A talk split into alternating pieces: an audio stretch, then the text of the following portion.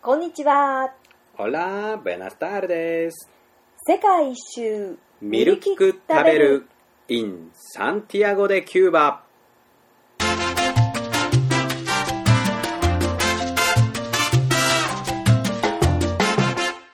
めぐみです。りょうです。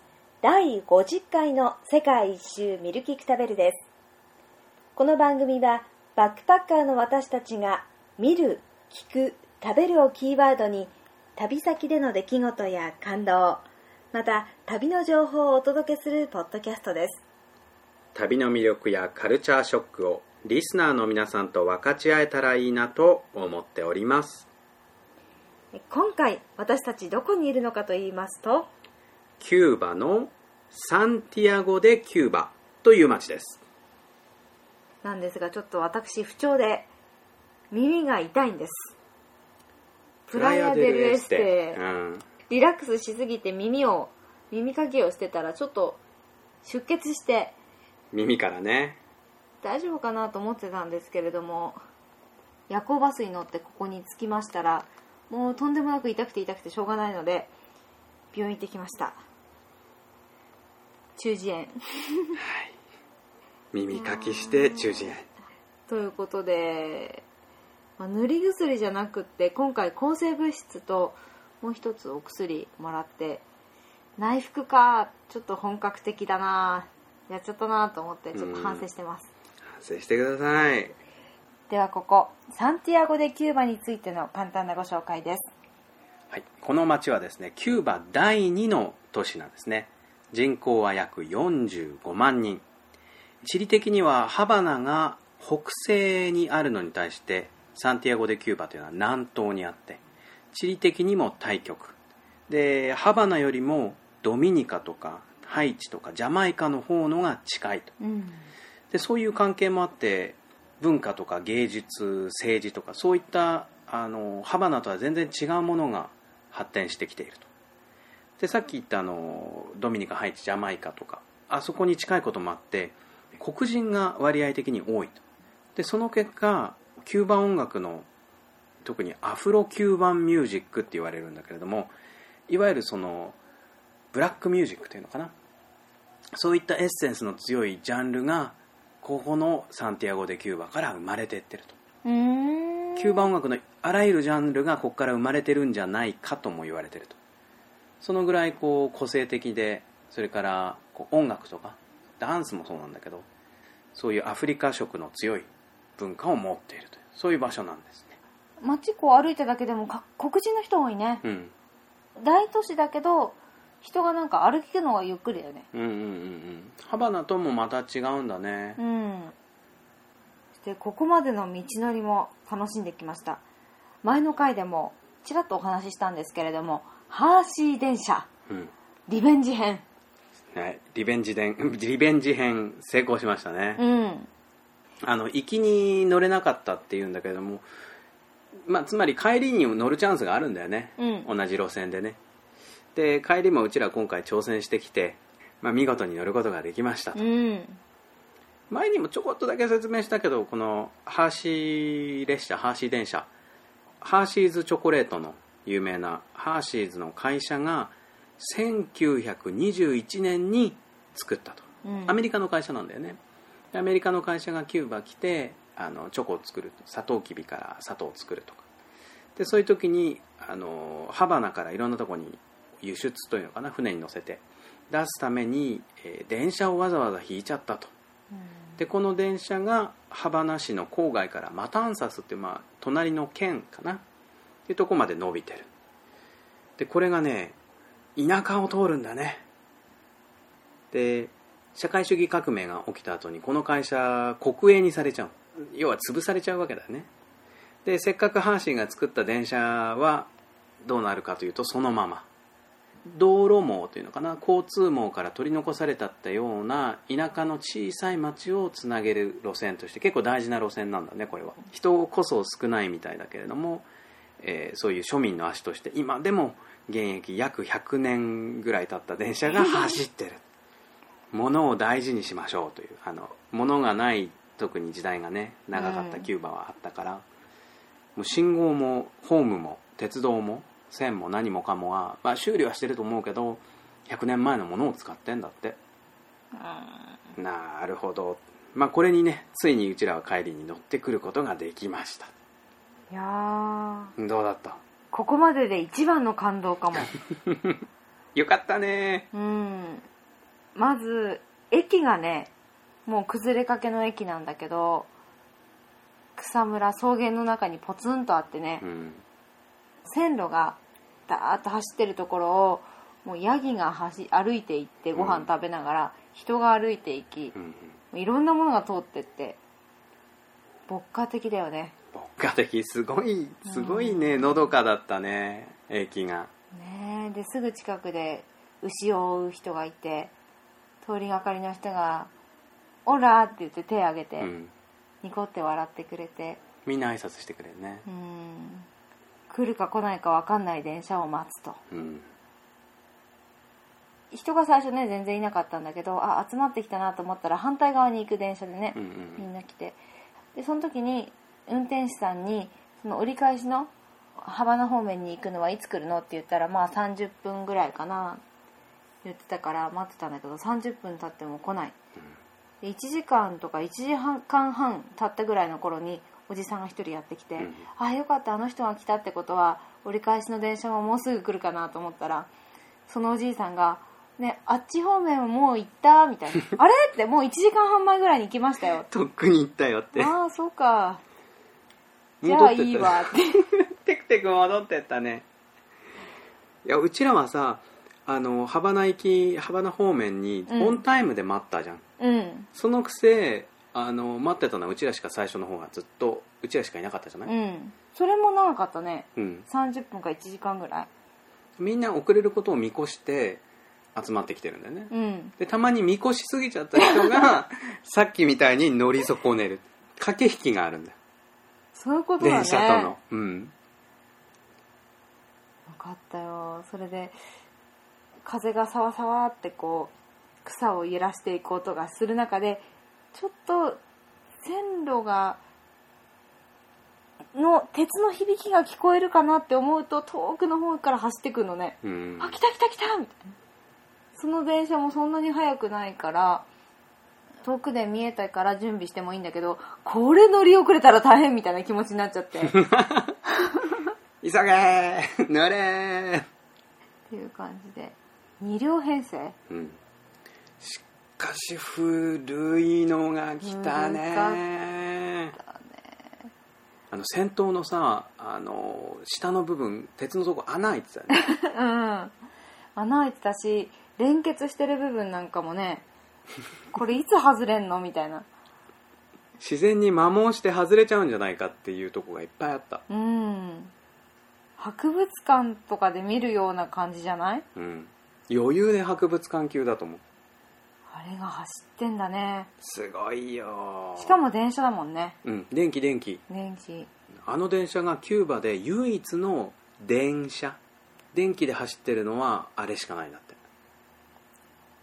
車内もレトロでね椅子も硬くて、で肘掛けのところにさあの気持ちばかり木が添えられてる肘掛けと 鉄がむき出しの肘掛けがあって。それはね。それでもさ乗ってる人は普通のあの普段の交通として使ってそうな人うん。もいたし2組3組ぐらい観光客がいたいねたね。うん。仲間いたね。物好きがいたよ。あの人たちはマタンサスっていう方から多分乗ってきたんじゃないかなとでもね思ったよりも椅子が大きかった。プラスチックで硬い椅子なんだけど、ゆったり乗れて中からの眺めがね車窓の風景がとってもいいのね。そうだったね。あれよかったよ。キューバっていうとやっぱり南国の島国ってイメージが強いから、ね、今回行った海岸もそうだけどそっちのイメージが強いよね。うんうんうん。でもねそれが全然違うの。草原だよね。そうだね。ヤギがいて牛がいて馬がいてうん。そよ風が吹いて寝ちゃったもん私。まあいやーあれはこんな貴重な期間にこんなねなかなか乗れない電車に乗ってもっといろんなものを見たかったのにうとうとって言って。うん寝てたね。気持ちよさそうに寝てたね、うん。いやあの景色見てたら確かにうとうとするよ。空も綺麗で。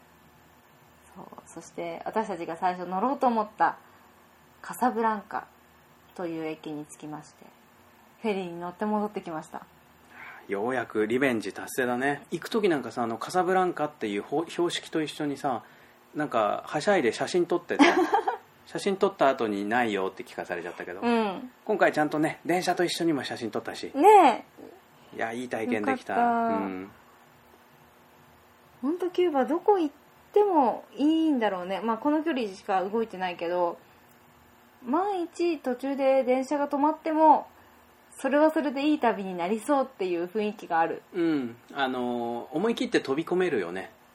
これはなんかきっとその先キューバ人が助けてくれるだろうみたいな期待をまあしてるけどね。さあそうやって戻ってきました。ハバナ、えーバスターミナルにそのまま行きまして夜には、えー、とここサンティアゴに向けて深夜バスに乗ってきましたここのバスも最初満席だって言われたんだけど待ってたらキャンセルが出て乗ることができて。でこのオフィスもなかなかトリッキーで私たち最初オフィスに向かって入ろうと思ったらカーテン全部閉まってて扉も閉まってね。扉も閉まっててで張り紙してあって、うん。で張り紙何書いてるかまだね読むの時間かかっちゃうからじーって見て「あ閉まってる」って言ったらタクシーの運転手さんが「どこ行きたいの？ここあそこ」安くするよ」うん、バラデロかトリニダードかみたいな。でもうちらはもっともっと南のサンティアゴでキューバまで行きたいんだ。言ったらタクシーの運転手さんが「そうか」って残念そうな顔をしてその閉まってるオフィスのドアをパカッと開けたんですね。でオフィス中普通に営業してんのその。すごい。閉まってるオフィスも謎だしタクシーの運転手さんがいろいろ言うけどうち俺が行く範囲じゃないわと思って開けてくれて教えてくれるところもまたなんか なんだろうね最初に教えてくれてもいいけど。うん。後でもちゃんと教えてくれる。ほんとキューバ来てから毎日がキューバ人にいい意味で裏切られうん。そして期待以上のことをしていただいて。そうだね。やってくれるわキューバということでサンティアゴまで乗ってきました。13時間かな？そうだね。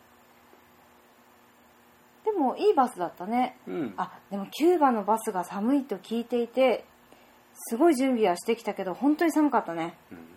みんな寒そうにしてんのにさねエアコンかけすぎるんだよね。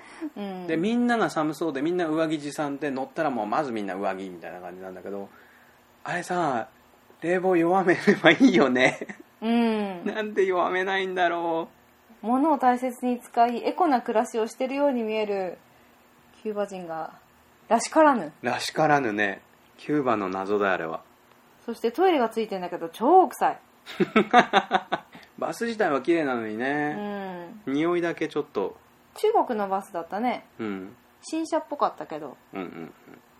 そんなわけでやってきましたサンティアゴただ着いてすぐにバスターミナルにジョニーと名乗るおじさんがやってきてそのバスターミナルの中にはよその人入っちゃいけない雰囲気だったよね、うん。なのにジョニーというおじさんがねやってきて「母さんあるぞ行こう行こう2人で30だ」って「えー」って「一部屋15ぐらいの探してんだよね」って言ったら「いいぞいいぞ行こう行こう」って。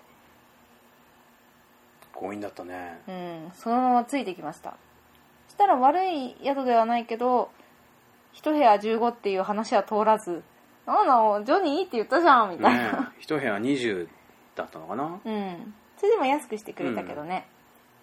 まあ、とってもいい部屋でうん、よかったが、まあ、ちょっとあの心残りじゃなくてなんていうのこの釈然としない感じはジョニーに対しては残るよね、うん。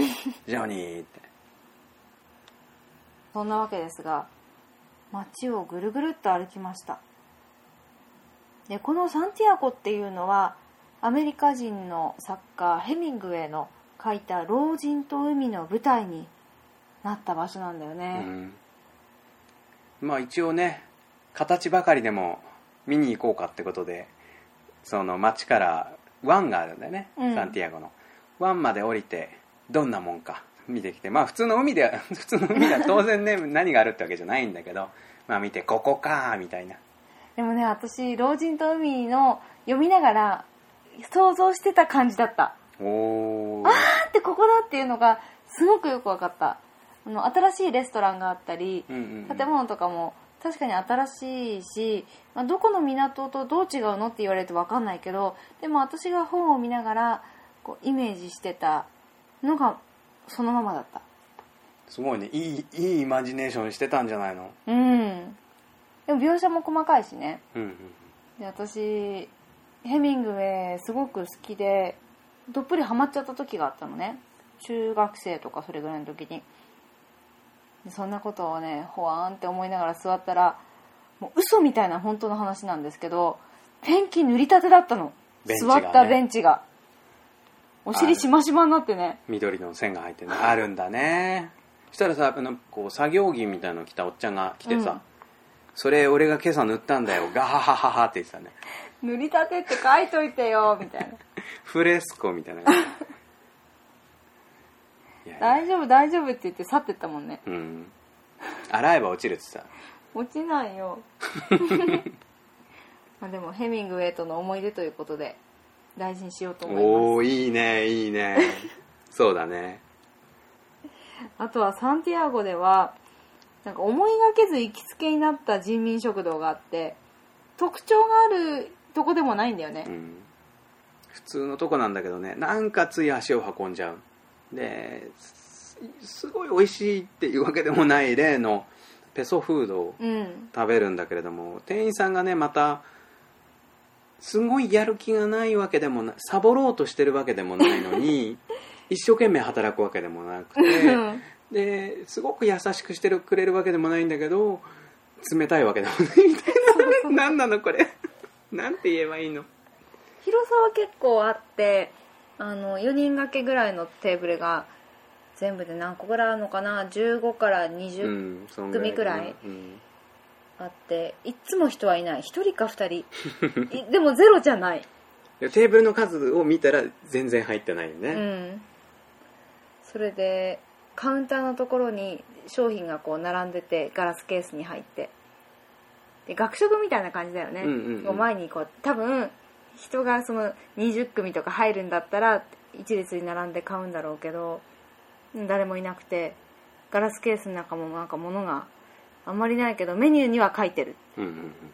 これくださいって。あ今日ないのそれって。あじゃあこっちこれもないの。えって。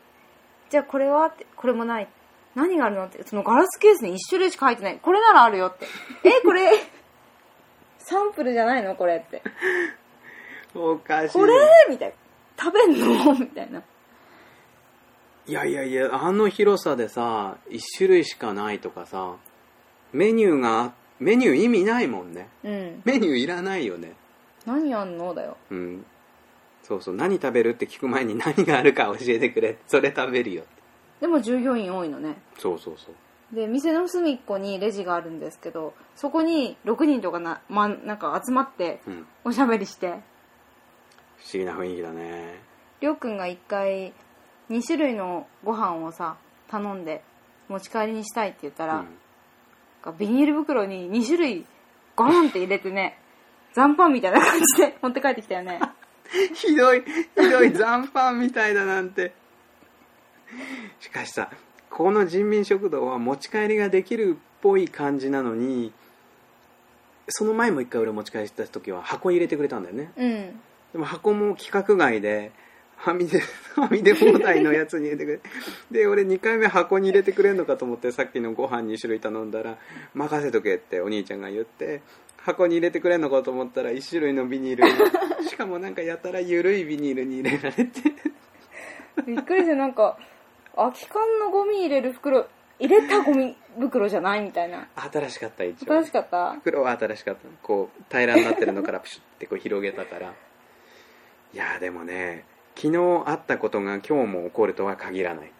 昨日箱に入れてくれたからって今日も入れてくれるとは限んないんだ。ねえ。でも思いがけず行きつけまた足を運んじゃう。不思議。なんか期待しちゃうんだよね。ああそうか。何かき考えてること以上のことが起こるかもしれない、うん。でも期待した時はダメなのよ。であこの間どうせゴミ袋だったから今日はもっとひどいかなって思うとナイフとフォークが出てくるみたいな、うんうんうんいやー本当予想通りにはいかないね。でそんな人民食堂がある一方で今度はすごくいいレストランもねああー偶然見つけたね私は耳痛くて部屋で寝込んでたので本当に救われました。そうそう。あのね外ご飯食べ行けないからね。俺も何か持ち帰り持ち帰りってやってたんだけどなんだっけあの時はスパゲッティが食べたいって言ってたのかな。なんかちょっとレストランで持ち帰りしようと思ってレストラン入ろうとしたらあの入り口のねボディーガードみたいな人がそのサンダルじゃ入れないって言うんだよ。えーって。そんなとこあんの？とかもなんかねすごい汚いサンダル入ってたんだけどだけどその時事情を話して耳が痛くて部屋から出られないんだけど何か持ち帰りしたいんだ？って言ったら「今俺これ吹き替えね。待ってろ。聞いてくる」って言って 上に上がってって。そしたらなんかシェフに話を通したらシェフがいいって言ってくれてね上がったらレストランの人がみんな集まってきてさあれがいいこれがいいみたいな。それも安結構安くて。で頼んだら今度はすごいちゃんとした入れ物を入れてくれて 開けたらさめちゃくちゃ盛り付けが綺麗でたくさん入ってんのね。いろんなものをきれいに入れてくれてでもそれもめちゃくちゃ安くて。でみんながあの「奥さんお大事にね」みたいなこと言ってくれてうわすげえ嬉しいと思ってそれを持って帰った、びっくりしたうよ、ん、結婚式から帰ってきたお父さんのお弁当みたいあなそれっぽいぽいぽいぽい。感じだったよね。うんうんうん。いや素晴らしかった。で近くにいたお客さんも来てさあの病気ならお腹は大丈夫なのかみたいなこと。いやそこは耳なんだって言ったらそうか それじゃあ大丈夫だってまた席に戻ってってさ。みんながみんなが心配してくれるの。本当嬉しかったな。で翌日りょうくんと一緒にねレストラン行ったらりょうくんのこと覚えててくれてね、元気になったかってみんなが言ってくれる。握手してくれて背中ポンって叩いてくれて感激したうね、ん。いやいやすごいレストランですよ。美味しかったそして。うん。インターナショナルシェフだって言ってた。なんか壁にいろんな写真とさ症状みたいなのと。症状みたいなのがあったね。いやいやすごい人だった。か耳痛かったからなかなかね観光みたいのはできなかったけど本当にいろんな思い出が詰まった街になりました。ね。さあそんなサンティアゴでもりょうくんビール飲みました。えーこれもえー図らずもリベンジ編となりましたね、えーブカネーロというものを飲んできました「ビーアーザワールド」のコーナーです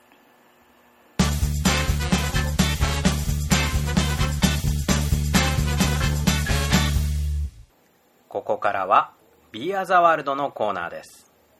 このコーナーではビール好きの私亮が世界各地のビールを飲み歩いては一人で管を巻くという非常に身勝手極まりないコーナーです、えーそれでは行ってみましょう。今回は、えーこちらです。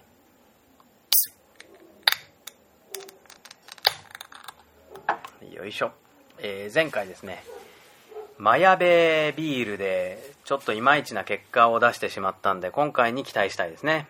いただきます。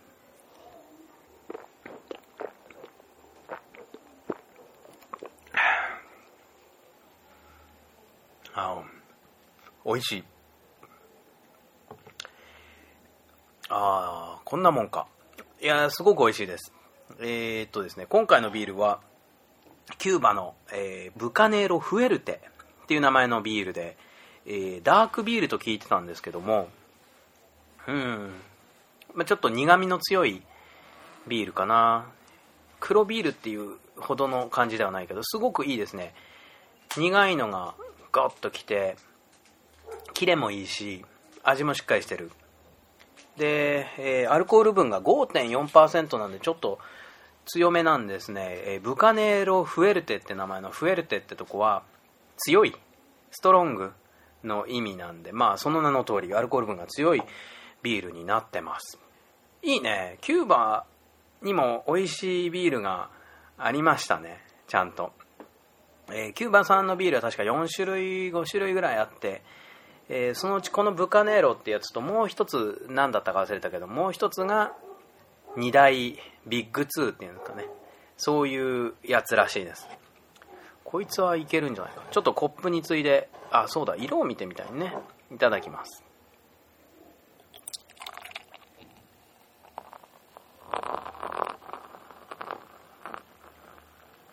ああ色は普通ってことでもないか。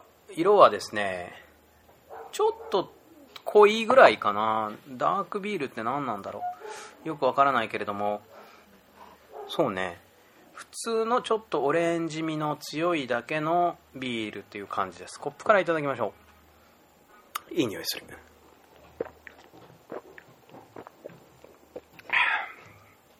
いいじゃない。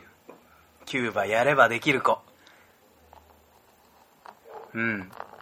美味しいね。バランスがすごくいいと思う。これはかなりありな。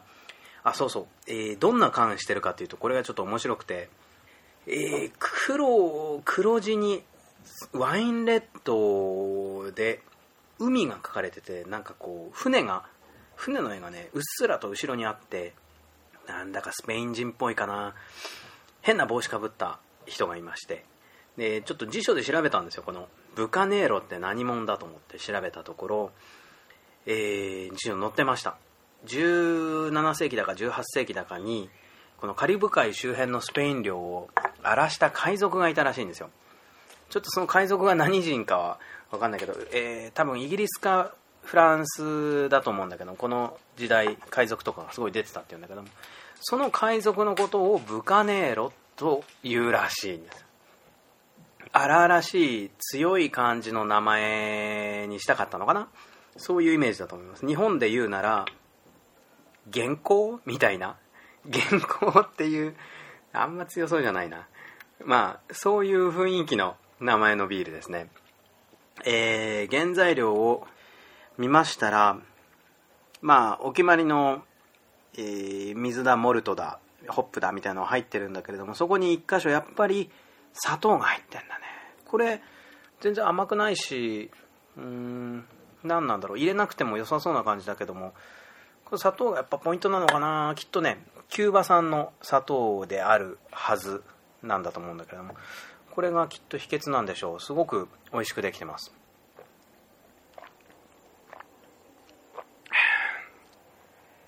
やっぱねキューバ人見ると、まあ、ラム飲んでる人が多いんだけどもビールもまあそこそこいてビール飲んでる人はこのこの色のブカネーロの缶かなんかもう一個ね緑のやつを飲んでる人が結構いるんでそれがビッグ2のもう一方だと思う。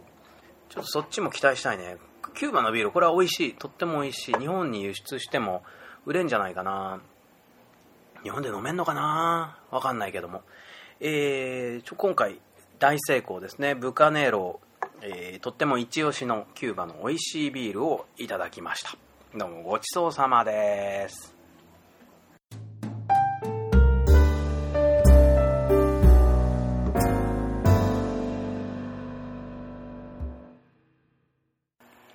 ビンアーザワールドでした。よかったね。美味しかった。缶かっこいいもんね。そうだね。缶からいけてる。前回のマヤベだっけ、うん。あれはねあれはなんか小学生の工作みたいな。あそうそうそう。わかるあのろうそく用系みたいな感じよね。そうだね、うん。ちょっと缶からのデザインの気合が違うよね。うん。よかったよ。ちゃんと美味しいビールがあるんだ。チョコレートに合う感じ？そうだね。